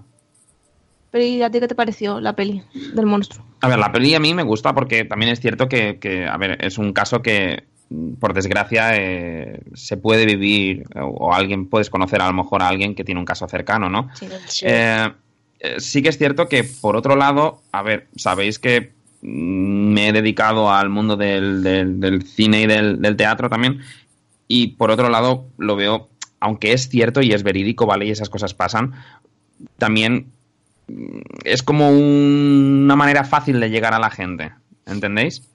Sí. Sí. Imaginaos que, por ejemplo, yo ahora mismo saco una historia en la que mi abuelo, pues, o mi madre tiene Alzheimer y poco a poco me va a ir olvidando, ¿vale? Entonces, claro, si yo, por ejemplo, eso lo saco y lo hago bonito con una buena banda sonora que llegue y que impacte, obviamente es muy difícil que la película falle. Si yo lo saco. Pero yo creo que busca la lágrima fácil. En este caso, en realidad, el tratamiento de lo que es la historia como que se centra menos en el trauma en sí de la madre y más en el trauma del niño. Creo que ese punto de vista es bastante diferente a lo que estamos acostumbrados. Y además, estoy segurísimo que habría muchísima gente que se pensará otra cosa, ¿vale? Pensaría otra cosa de la película hasta que llegase, por ejemplo, a las... No sé. Yo creo que las 3/4 partes de la película, la gente no cae en lo que está sucediendo. Posiblemente. ¿Entendéis? Quiero decir, si lo miras de una forma superficial... Tampoco te lo dicen, ¿no? Tampoco te lo dicen. En un momento dado sabes que sucede algo. Sí que es cierto que, bueno, por la apariencia que tiene la... Por la caracterización que tiene la madre, puedes intuir alguna cosa. Spoiler. Pero te digo también que tiene que haber por ahí mucho desavispado. Que, que como está acostumbrado a ver las películas de Ripley en Alien, pues seguramente dirá, pues bueno, una chica que tiene el pelo rapado, ¿qué pasa? Pues nada, pues tiene el pelo corto. Sí, ¿sabes? No, y realmente te puedes quedar tanto en la parte superficial como quedarte en el tema de la madre. Y si te quedas ahí, pues claro, mira, pues bien por ti. Pero si miras un poco más allá y te centras realmente en lo que está contando el niño, claro, es cuando te das cuenta de, coño, es que hay muy pocas películas que traten realmente esa parte de una enfermedad. Casi siempre se trata la relación de la madre y el niño, o la relación de la madre o cómo afronta la madre la enfermedad y tal. Pero contar la historia de los que se quedan es más difícil de verlo. Entonces, yo sufro, por ejemplo, ¿vale? Para mí esto personalmente es una desgracia, ¿vale? Yo cuando veo una película, ¿vale? No puedo centrarme directamente en la película, ¿vale? Porque me fijo en los planos de cámara, me fijo en la interpretación, me fijo, por ejemplo, en el fondo que han utilizado en las escenas, ¿sabes? Entonces, quiero decir que yo es como que analizo la película cuando estoy sentado. Entonces, quizás a lo mejor eso me saca un poquito del contexto cercano que quiere realmente expresar también, o quiere transmitir. Claro. Y eso, por ejemplo, también pasa en los videojuegos. O sea, hay muchas veces que cuando juego un videojuego y tengo en mi poder el control de la cámara, no sé, es como que intento adaptar el movimiento de la cámara con la música que está sonando. No sé, son idas de olla mía y tonterías. Pero no sé si habéis hablado alguna vez con Jota, pero Jota, como vea una película que tenga CGI, se pasa la película analizando cómo se ha hecho el 3D. Y a mí, por ejemplo, me pasa con la que más me ha pasado ha sido con la versión musical última de Los Miserables, que tiene subtítulos y el subtítulo no coincide con lo que están diciendo. Claro. Yo me llevé toda la puñetera película diciendo, pero ¿por qué está ese subtítulo? Pues claro, porque, digamos, defectos de fábrica. Claro, pero eso yo creo que nos pasará todo un poco referente a su gremio. Por ejemplo, cuando veía la serie Hospital Central o Anatomía de Grey, decías tú, ¿qué le vas a poner? Me estás vacilando. Entonces, yo creo que es que eso también va un poquito a lo que tú también te dediques, que sabe hasta dónde llega la realidad y hasta dónde está la ficción. Sí, te saca de la película más o menos. Claro, entonces, no decir que la película no sea mala. A ver, sí que la película es muy bonita, porque la película es de principio a fin es muy bonita, pero es eso, que de alguna forma u otra, pues claro, como yo también me esperaba lo que iba a ver, es como que parecía que el cuerpo lo tenía preparado para ese tipo de situación. Pero para mí los textos, por ejemplo, hay momentos textuales de la película que son muy bonitos, y hay, pues eso, textos que tiene el niño tanto con la madre que son preciosos. Yo recuerdo uno que fue cuando me puse a llorar. Qué bonito. ¿Sabes? Son momentos preciosos, y son preciosos y son muy bonitos, y además de eso. A ver, aquí pasa una cosa. Somos tres personas las que hemos visto la película y solo una, o sea, yo, la que ha llorado. ¿Me podéis explicar? Pero esto tiene una explicación. En mi caso tiene explicación. No tienes alma. No tengo alma, no. A ver, yo veo a alguien llorar. Además, es que la que estaba al lado mía estaba llorando como si se le acabase de morir el perro. ¿Tú sabes? O sea, tú imagínate que a ti se te acaba de... Bueno, no voy a mentar las moiras. Pero tú imagínate, yo qué sé, que se te rompe tu taza favorita, se te estropea el ordenador y lo pierdes todo. Y te hartas de llorar. Pues igual estaba llorando la muchacha. Pues... Y yo lo siento, pero está todo en silencio y se escucha... Y a mí me entra risa. Sí. Justo iba a decírtelo. Digo, llega pero además no risa de jajaja, no, risa de que me tengo que tirar al suelo. O sea, yo lo pasé muy mal. Claro. Es que además empiezas a escuchar. Y tú dices... Además, y se empiezan a escuchar. Me sacan totalmente de la película. Yo estoy viendo la película y yo no lloro prácticamente nunca con las películas, pero bueno, estás ahí, que estás entretenido. Porque eres una sin alma. A ver, yo estoy viendo la película tranquila, pero de repente me pasó también bajo la misma estrella. Empiezas a escuchar a la gente llorar como si aquello se lo desconsolado, y tú dices, tía, que es una película, por favor. Y mientras risa, claro, no os enfadéis. Mira, yo, Marta, yo creo que lo hemos hecho muy mal, porque de haber sabido desde el primer momento o después de haber visto esa película y saber de lo que trataba, podríamos haber cogido un par de cajitas de zapatos, la llenamos de Kleenex y nos ponemos en la puerta del cine, ¿vale? Pues mira. Dice, Eurico lo llevo, nena. El paquetico de Kleenex, llora con tu película favorita. Eurico lo lleva. Frases editadas en cada pañuelo. Hostia. Os habríais sacado un plus. Yo lo veo, entre eso y botes de a litro de helado de chocolate. Ya ves. Esas ahí está. Dos cosas y habríamos hecho el agosto, porque yo no sé en vuestra sala, pero mi sala estaba petada, o sea, estaba abarrota. Sí, la mía también, porque además fuimos a la fiesta del cine. De hecho, hubo un tonto, ¿vale?, que pensó que la película, hicieron un fundido, sí, y pensó que la película había acabado y de repente se escucha. Hostia. ¿Sabes? Hostia. Y se escucha sí, una palma seca. Y claro, toda la gente con el moquillo, la palma, Dios, había una presión ahí por aguantar la risa. Menos mi hermana, que mi hermana sí que, la cabrona, después de eso soltó, ¡uy! Y se puso a partirse el culo. Pero a partirse el culo literal, o sea, es que no podía más. Fue impresionante, o sea, yo decía, ¿pero qué le pasa a esta? Todo el mundo llorando y esta aquí riéndose a más no poder. Increíble. Yo lo pasé mal por no reírme en la cara de la que tenía al lado, pero bueno, mi madre cuando mi madre normalmente llora, pero en ese estaba así emocionada ella, pero no lloraba, ¿no? Y cuando salimos me dice, pero tú has visto la que yo tenía sentada, y empezamos a descojonarnos, pero de una forma que cualquiera que nos viera nada más salir de la sala, empezó a descojonarnos y diría, estas dos están locas, o sea, porque vamos. Ay. Pero bueno, entonces la película recomendable. Sí. O sea, no es el peliculón del siglo, pero es bastante bonita, muy impactante visualmente, sí. y a mí me gustó también. Yo no iba esperando nada porque no es una película que yo pague por ver, la verdad, pero mi madre quería verla, entonces fui con ella y me gustó más de lo que me esperaba. Además, como decís, tiene frases bastante memorables. Sí. Es un punto de vista diferente a la situación, que eso sí que me gustó bastante. Además, a mí me hicieron el CGI es maravilloso. Buah, me hicieron un spoiler directamente de la película, o sea, me dijeron de qué iba a tratar. Me dijeron, va a pasar esto en la película. Y yo, vale, no, genial. Yo no sabía nada, yo es que no había visto ni los trailers. Yo sí. A mí me hicieron ahí un spoilaco en toda mi cara, ¿eh? Qué putada. Y súper feliz el tío, que lo dijo.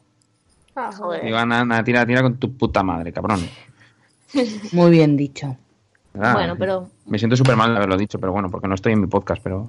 Es bonita la película. Nada, tú tranquilo.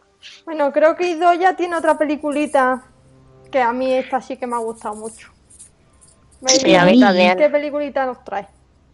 Pues nada, yo os traigo Doctor Strange, que bueno, está basada en el personaje de cómic de Marvel. Y bueno, tenemos como protagonista al neurocirujano Stephen Strange, interpretado, no sé si lo voy a pronunciar bien, por Benedict Cumberbatch. Y el de Sherlock, ya está. Cumberbatch. Sí, me habría ido mejor si hubiera dicho eso. Sí. Bueno, el caso es que es un neurocirujano de éxito, con mucho talento, aunque también bastante arrogante. Lo que pasa es que su carrera se ve arruinada al sufrir un accidente de coche en el que pierde la movilidad de las manos y tal, y bueno, a raíz de eso pues ya no puede ejercer, y bueno, intenta someterse a algunas operaciones, recurre a algunos especialistas, pero no consigue recuperarse del todo de la lesión, y entonces pues desesperado por encontrar una cura, alguien le habla de un lugar misterioso llamado Kamartag, que se encuentra en Katmandú, si no me equivoco. Sí. Y bueno, se dirige allí un poco con la esperanza de encontrar un remedio, y allí conoce a una hechicera, una especie de hechicera llamada la anciana, pues que le mostrará cosas que él hasta ahora pues no creía posibles, ¿no? Cosas que desafían la lógica, la razón y todo, ¿no? Como, por ejemplo, la existencia de realidades o universos alternativos, que las personas pues pueden desarrollar ciertos poderes, ciertas habilidades. De hecho, él mismo también pues tiene también poderes y bueno, los va desarrollando y tal. Y bueno, Lo que ocurre también con todo este mundo que se le abre es que también descubre que hay una amenaza, una especie de un enemigo que lo que quiere es acabar con la Tierra, y entonces este personaje, el Doctor Strange, se verá en el dilema de utilizo mis poderes y me enfrento a esto y ayudo a salvar el mundo, o vuelvo a mi antigua vida de cirujano de éxito. Y un poco de eso es de lo que trata la peli. Es una película que realmente a los que nos ha gustado mucho, pero a los que no les ha gustado, no les ha gustado nada. Me he encontrado con ambas situaciones. Yo porque de todo también. Dentro de digamos del universo cinemático de Marvel es un poco diferente porque sí es mostrado con dioses y tal, pero en realidad temas de magia no se habían tratado de momento en las películas. Y además el personaje de Stephen Strange, aunque se podría parecer un poco al de Iron Man en cuanto a personalidad, es bastante más extremo. Y entonces creo que o te cae muy bien o te cae muy mal y no te gusta la película. Sí. Porque a mí me cayó bien. O sea, a mí me pareció un personaje carismático. Sí, exactamente. Sí, o sea, que a pesar... no es que vaya a ser mi mejor amigo, pero como personaje... No, pero a pesar de nos tomaremos un cafelito, pero nada más, ¿no? Claro. Pero a pesar de ese ego, de esa arrogancia que tienes, como que... No sé, me cae bien. Es no como Doctor House, es gracioso. Claro. Sí, no, es otro rollo, pero... Exacto, sí. A ver, yo creo que la diferencia con otras pelis de Marvel es que hay otras pelis que sí que es verdad que, como quien dice, explica mucho el contenido de la película, del héroe en sí o de sus superpoderes. Y es que aquí los poderes de Strange no se especifican porque es magia. No hay nada que explicar. Es magia y punto. Si quieres te lo comes y si no, claro, pues nada. Es así y punto. Hay un dato importante que es que ¿cuántos años llevamos ya desde Iron Man? Que es de 2008, creo, algo así. Llevamos ya casi 10 años de películas de Marvel. Sí. Cada vez es menos necesario explicar el inicio. Porque, por ejemplo, cuando empezó Iron Man, se tardaron prácticamente toda la película en explicar cómo se forma Iron Man. El primer Vengador, la primera de Capitán América, lo mismo. Tardaron, digamos que el origen de los héroes es prácticamente toda la película. Le dedican una película a la creación. En este caso, sí tardan mucho tiempo explicando de dónde viene Stephen Strange. Pero en lo que es en convertirse en mago, realmente el entrenamiento es súper corto. Vemos 4 escenas. 5 minutos como mucho. O sea, exactamente. Sí, se ve todo, digamos, antes de... se ve más de su vida antes de ser un superhéroe, entre comillas, que, digamos, en sí el entrenamiento al que se somete. Sí. Y yo, por ejemplo, que, bueno, como le habrá pasado a mucha gente, quizá yo no había leído nada de los cómics de Doctor Extraño y aún así, pues no me he sentido así como... no me estoy enterando, ¿no? O se me queda corto el tema del origen de este personaje, ¿no? O sea, se me ha hecho súper sencillo y es que no necesita más. O sea, no, claro, no le pido más, que me explique más. Exactamente, yo creo que explica exactamente lo que necesitas. Es que ni explica de más ni te pierdes, como por ejemplo pasan con algunas de las de DC. Que dicen, ya, ¿esto por qué es? La del hombre de acero. Bueno, es que la secuencia onírica de Batman contra Superman, que si no te has leído el cómic no sabes a qué viene ni por qué está ahí. Es que, vamos. Ya. Pero sí, es una película además que como las relaciones que tiene con otras películas de Marvel son... Si eres muy, muy, muy friki de los cómics y conoces qué personaje es cada cual... Si la ves como primera película de superhéroes, no te afecta para nada. No te chirría, o sea, no... Si ves, por ejemplo, la primera, pues a lo mejor ves Vengadores, a lo mejor te pierdes muchas cosas. Pero en este caso, como además un personaje nuevo, es una entrada perfecta para... Ahora que Marvel tiene tanta fama, pues dices, nunca me han llamado a las películas de superhéroes, quiero ver una. Esta es una buena como cualquier otra. Ya, y además a mí me ocurre que no se me ha hecho nada pesada, o sea, tiene muy buen ritmo, no me aburrió en ningún momento. Y a mí es fácil que si una película me aburre, pues que por un momento desconecte el cerebro y pierde el hilo, pero no, me tuvo ahí bastante ahí centrada y entretenida, y no me lo pasé bien viéndola. Sí, y luego los efectos visuales que tiene, eso es lo mejor. Es muy muy chula. Tiene unos efectos visuales bastante buenos, sí. Todos los juegos que tiene de luces y tal, es increíble. Sí. Y luego espero con esto no soltar ningún spoiler, pero luego hay momentos en que también nos recordó a Origen o incluso a Matrix. A mí sí, los momentos... Es que no quiero soltar spoiler, pero sí... Claro. En algunas escenas del final de... la primera secuencia, y al final también. Sí, al final. Y al final. A mí me recuerda sobre todo en la secuencia final en la calle, esa secuencia muy Matrix. Sí, totalmente. Yo no me acordaba la película a la cual se me recordaba, y ahora al decirlo, pues sí, era esa. Sobre todo más Origen. Sí, sí, hombre, a ver, con Origen tiene 100% una escena que es clavada. O sea, es la escena de Leonardo DiCaprio con Ellen Page cuando llegan por primera vez a Origen, calcada. O sea, los efectos son los mismos. Pero... Entonces... Sí. Perdona, sigue Marta. Sí, no. No, iba a preguntar que si entonces la recomendáis, incluso aunque no hayamos leído, por ejemplo, cómics ni sepamos nada de Doctor Strange.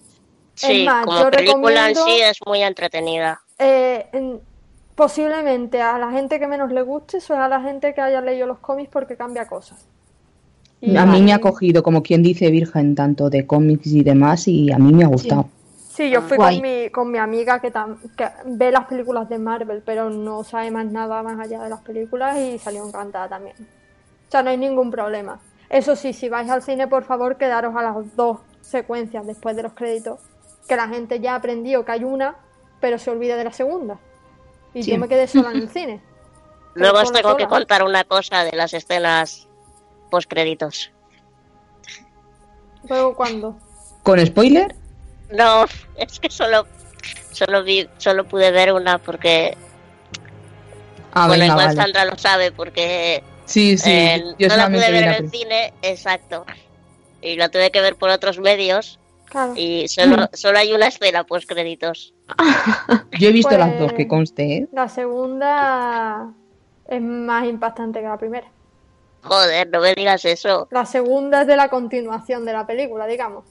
Mientras que la primera es continuación dentro del universo. Joder. Tienes que buscar la otra, Idoia. A ver si la encuentro. Totalmente, pero vamos a otra película que es muy divertida. Yo aconsejo además verla en el cine, porque ya no es solo los efectos especiales, que los colores que tiene la película, sobre todo hay un par de escenas que es aquello psicodélico total. Yo recomiendo mucho verla en el cine, que llaman bastante la atención. Y no es la calidad que la vimos nosotras. Claro. ¿Verdad, Sandra? Calidad caca. Yo la he visto al final en las dos, te lo digo. Entonces... Pues bueno, ya hemos recomendado dos películas para las navidades, aunque no sabemos si seguirán en el cine. Ahora seguramente todo el mundo esté preparándose para Animales Fantásticos y Moana, que vienen 2 semanas también. Moana, yo voy a ver Animales de Moana. ¿Te olvides de...? Bueno, Vaiana en castellano, perdón. Vaiana, sí. Vaiana. Joder. Vaiana la ballena. Vaiana. ¿Y ese cambio de nombre por qué es? Por temas de copyright. No. Ah, vale. Joder. Hay algo que se llama en castellano Moana, y entonces la película no se puede llamar Moana y se llama Vaiana. Vaiana. Madre mía. Sí. Ballena. Ballena, hablo balleno. Bueno, pasamos a lo que me sale del chirri.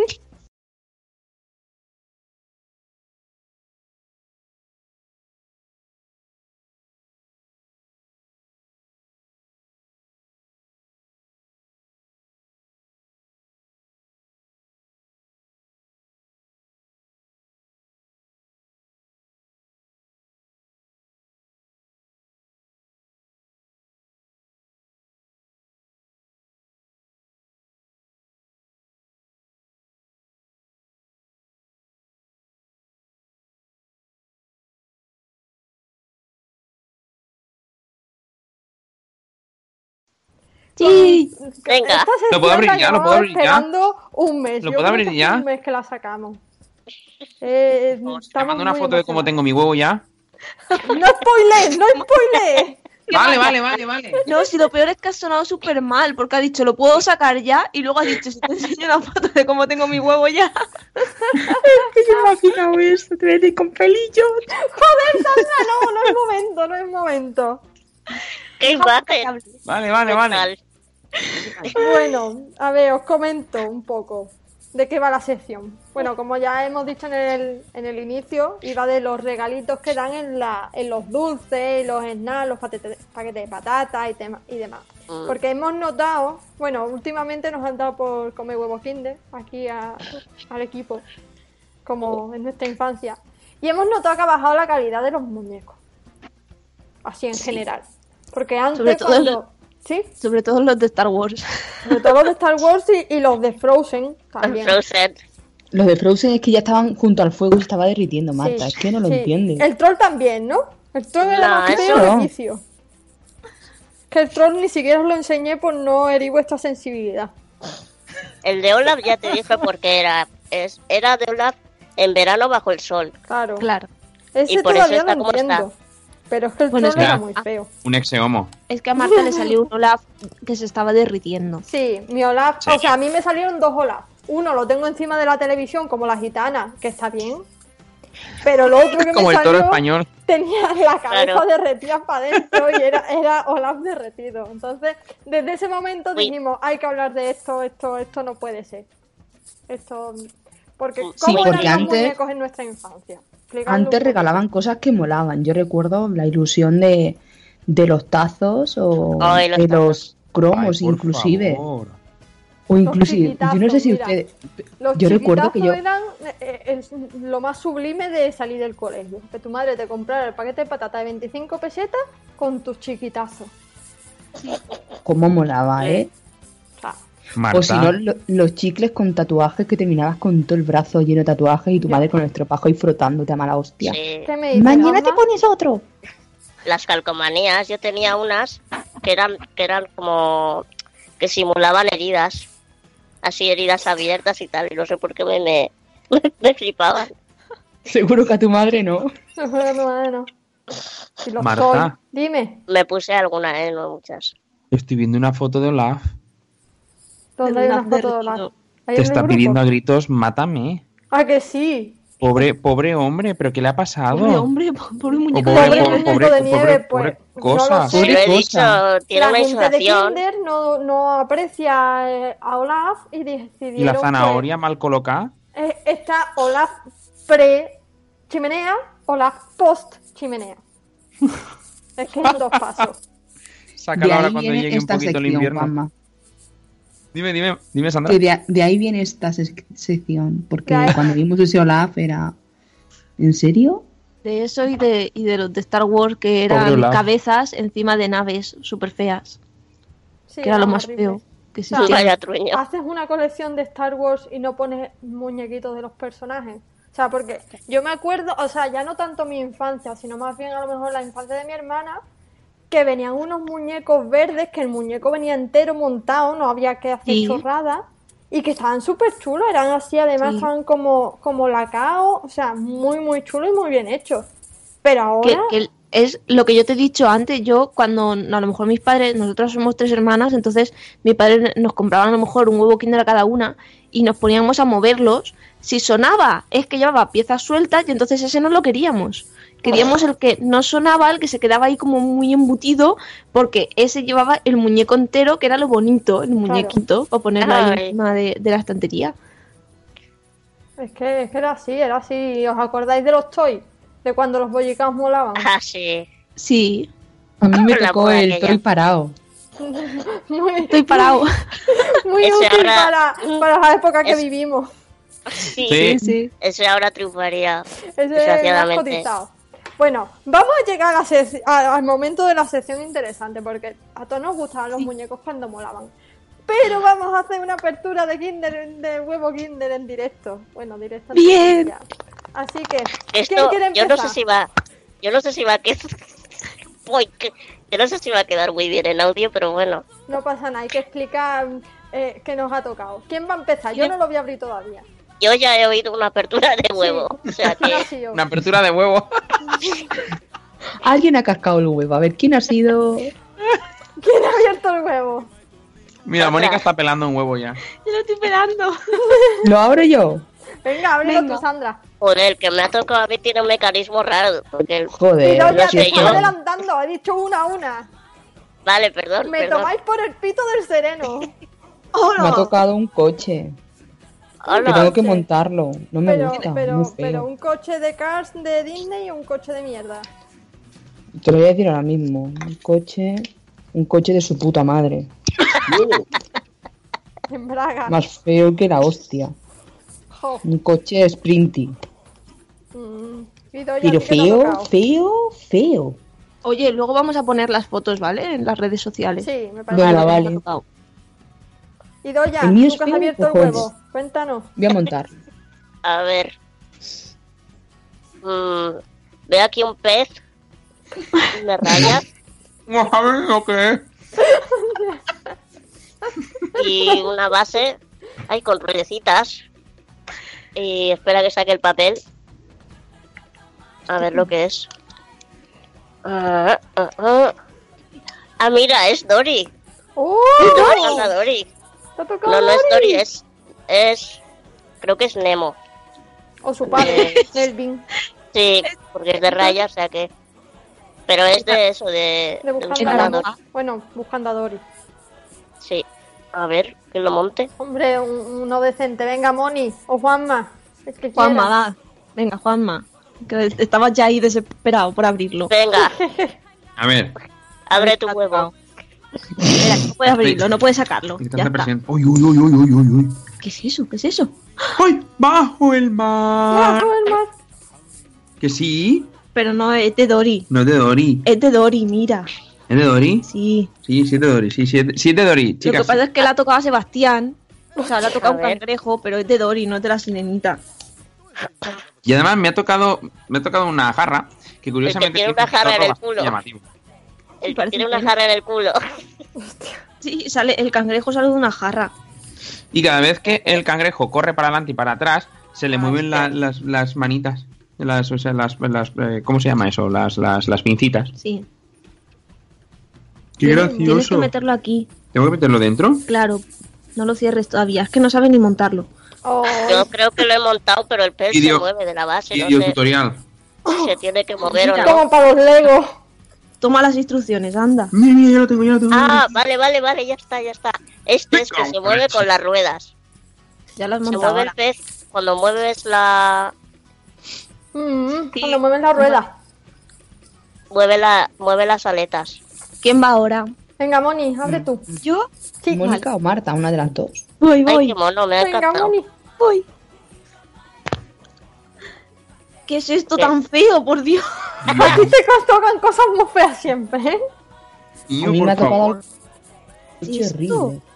La toca una rata. No, es como un... ¿Un conejo perro? Sí, es un conejo perro, algo raro, pero no hace nada.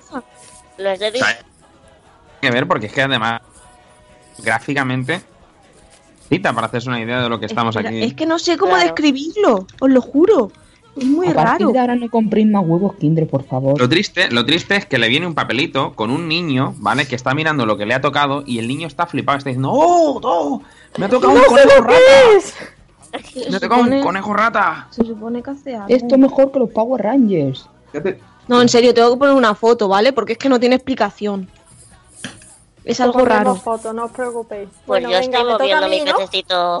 Sí. Yo estoy moviendo mi pececito toda encantada. Bueno, yo como la opción de Dory era comprar 6 huevos Kinder y me los como, he comprado la de 3 y es de la Barbie, así que a ver, que me toca. Uy, esto está repleto de cosas. Hay muchas cosas rosas. ¡Y una cabeza! ¡Hay una cabeza! ¡Hay una pierna! ¡Uy, que me ha tocado una Barbie Fashion! Espérate. ¡Uy, sí, que me ha tocado una Barbie Fashion con pegatinas y todo! ¡Qué poderío! Sí, es que con suerte, si es que no puede ser. ¡Qué poderío! Míralo, con sus mallas... ¡Uy, que lleva patines, parece! Y lleva un bolso. No sé cómo va el bolso. Sí, el bolso es más grande que ella. ¡Hostia!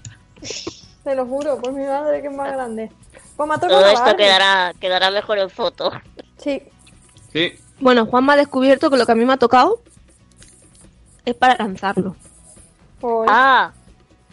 Hace algo raro y pega botes. No sé, ya pondré foto porque es muy raro. Obvio. Ahora me voy a comer el huevo. Hace bien. El mío es un coche muy... Pues nada, fino. Acabamos de probar nuestra teoría de que cada vez los muñecos de las cosas estas son más mierda y son más caros. Sí. Pues sí. O sea, antes los huevos Kinder valían 60 céntimos, porque valían 20 duros. Ya ves. Y ahora vale un riñón y medio. Dependiendo de dónde lo compres, te puede llegar hasta 1,5 €, ¿eh? Manda sí. Huevo. Yo en mi panadería, 1,20. Pero, por ejemplo, ahora los regalos que vienen con el Colacao y el Nesquik, por ejemplo... de Kylo Ren es perfecta. Por eso. Sí. Y yo me acuerdo de mi mierda de Vaticao y me acuerdo... O sea, y veo la de ahora y digo, joder... O sea, es cierto. Y McDonald's depende. Me da envidia y todo. Sí, McDonald's depende de la colección que saquen. La de Pokémon no. Si acordáis de cuando regalaban los juguetes que regalaban con el Colacao o el Nesquik.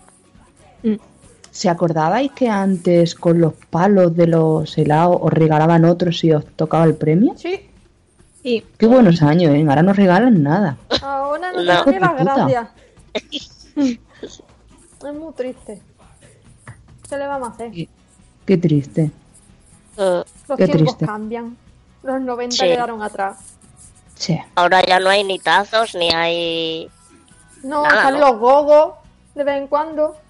Bueno, y si te compras un chicle, esto que trae una calcomanía, te dejan las muelas con los chicles. Qué asco. Ya ves. Porque son súper duros y se venden tan poco que es que te dejan las muelas ahí apretando.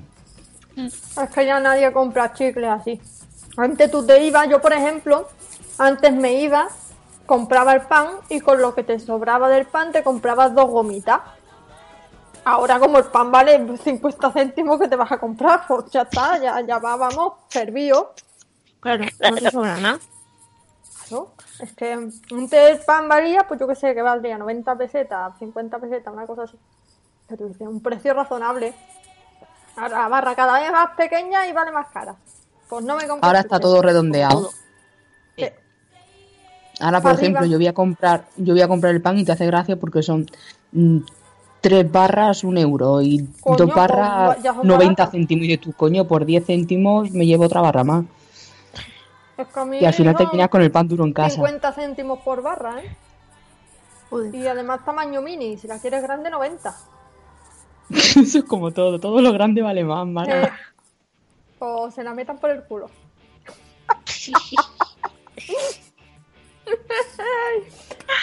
Bueno, creo que hasta aquí ha llegado nuestro intento de podcast de este mes. Este mes ha sido un poco caótico, perdonadme, pero gracias. No pasa nada, es que te queremos igualmente, el cambio de tiempo. Vosotras me perdonáis, ¿verdad? Sí, sí. Siempre. Así Mónica que... está conmigo porque ha hecho hey. Hey. Y Juanma también, porque no habla. No, Juanma ya se lo ha comido. Qué rápido. Bueno, creo que podemos ir despidiéndonos. Sandra, ¿puedes recordarnos las redes sociales? Sí. A ver, os explico. Es muy facilito todo. Tenéis en Twitter y Facebook, @ que puede fallar en Twitter, en Facebook y iVoox que puede fallar. El correo electrónico que es cuentaseroalamari@gmail.com y tenemos un grupo en Telegram que nos podéis buscar poniendo @ que puede fallar. Sí, exacto, perdona, no es un grupo, es un canal, que ahí os ponemos los podcasts o cualquier cosita que sea de lo que es el podcast en sí, los podéis informar ahí mismo veloz y rápidamente. Y la Mari siempre os está esperando. Así que solo tenéis que llamarla. Ella os quiere. Mario os quiere y os hace casito, de verdad. Pues eso me ha llamado un poco la atención. ¿Eh? El correo electrónico. Sí. Es la primera vez, creo que lo he visto. Cuéntaselo a la Mari @gmail.com. Sí. Sí. Claro, porque cuando estaba viendo la escaleta me he quedado perplejo y digo, ¿qué? Digo, no puede ser. Pues no puede ser. Eso quiere decir que no has escuchado nuestro podcast nunca. Uy, uy, uy, qué feo. Me ha casado, me ha casado. Te acabas de meter tú solo. Cuando haces, ya no hay stop. Claro. Qué feo. Tú solo estás delatado. Qué fuerte. Y nosotros aquí invitándote. ¿Qué le vamos a hacer? A ver si después de invitarte cambia la cosa. Aunque bueno, yo creo que aquí somos varios los que no escuchamos podcast nunca. Yo sí escucho, ¿eh? Cierto. Tú y Sandra sí. Juanma escucha el nuestro, pero cuando llega a las redes sociales ya como es el final lo corta. Claro. Él dice, ¿para qué? Si le envío un mensaje por Telegram y ya está. Nada, da igual. Claro. Yo a la Mari la tengo informada durante todo el año. Qué guay. Ay, qué bonito. Pues bueno, chicas, vamos a ir despidiéndonos, ¿no? Hasta pues la semana que viene. Bueno, vamos a despedirlo primero a nuestro invitado, el que no nos escucha. Muchísimas gracias por venir, por ofrecernos tu sabiduría de los DLCs de Witcher, aunque yo te corta un poquito. Tú me perdonas. Me has dejado tímido. Te he dejado tímido. Me has dejado tímido, pero bueno, no pasa nada. Desde el cariño, ha sido desde el cariño. Abre un Patreon, me explayo todo lo que haga falta y contenido adicional, DLC, 14.95. Lo voy a pensar. Me gusta la idea. Entre esa y la de mira, los yo, si me lo subtituláis, no hay problema. No. Yo, si me lo dobláis al castellano y más, si lo subtítulos más grande, claro, lo compro. Marta, de todas formas, tenemos que coger una cinemática de The Witcher, ¿vale? Y le ponemos ahí voz como tiene que ser, voz española, ¿vale? Para que Sandra. Claro, para que Sandra se haga ahí una idea de cómo sería. De Witcher versión andaluz.